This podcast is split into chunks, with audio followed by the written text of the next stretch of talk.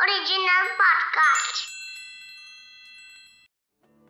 Novak जोकोविच को तो आप जानते ही होंगे। जी हाँ सर्बिया के और दुनिया के नंबर वन टेनिस प्लेयर वो जो है ना ऑस्ट्रेलियन ओपन खेलने के लिए ऑस्ट्रेलिया पहुँचे, लेकिन ऑस्ट्रेलिया ने उन्हें अपने यहाँ एंट्री देने से मना कर दिया।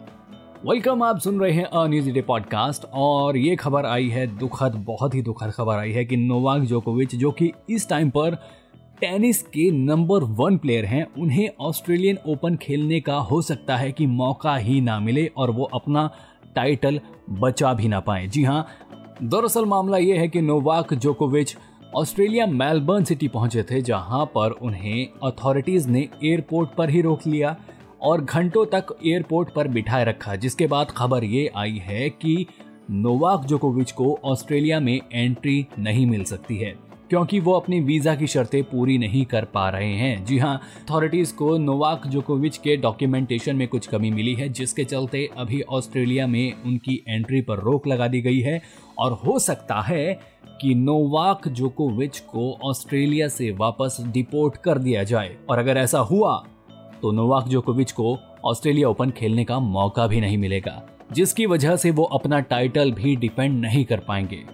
इससे पहले भी जो है ऑस्ट्रेलिया नोवाक जोकोविच को कुछ रिलैक्सेशन भी दे चुका है। दरअसल ऑस्ट्रेलिया में फ़िलहाल एंट्री करने के लिए ये शर्त रखी जा रही है कि अगर आप ऑस्ट्रेलिया में एंट्री करना चाहते हैं तो उसके लिए आपको फुली वैक्सीनेटेड होना ज़रूरी है, ताकि कोविड 19 से किसी भी तरह का कोई भी खतरा आपको ना हो, ना कि कंट्री वालों को हो।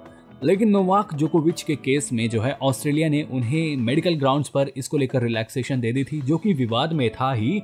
अब इसके बाद जब नोवाक जोकोविच ऑस्ट्रेलिया पहुँचे तो वहाँ पर उनकी वीज़ा की शर्तों में कुछ कमी पाई गई है, जिसको लेकर ऑस्ट्रेलियन गवर्नमेंट ने भी एक आधिकारिक बयान दिया है, जिसमें यह कहा गया है कि कानून सबके लिए बराबर है। बात तो बिल्कुल सही है, लेकिन अभी नोवाक जोकोविच की उम्मीदें खत्म नहीं हुई हैं। अभी उनके एक वकील जो है इस केस को लड़ेंगे और कोशिश करेंगे कि किसी तरह से नोवाक जोकोविच को एंट्री मिल जाए और वो ऑस्ट्रेलिया ओपन खेल पाए। वेल इससे हम एक चीज़ सीख सकते हैं कि भाई साहब, आपको किसी भी देश के कानून का सम्मान करना ही चाहिए। जी हाँ बिल्कुल करना चाहिए और अगर किसी चीज़ की रिक्वायरमेंट है तो पूरी करके चलो ताकि ऐसी कोई दिक्कत आपके सामने ना आए।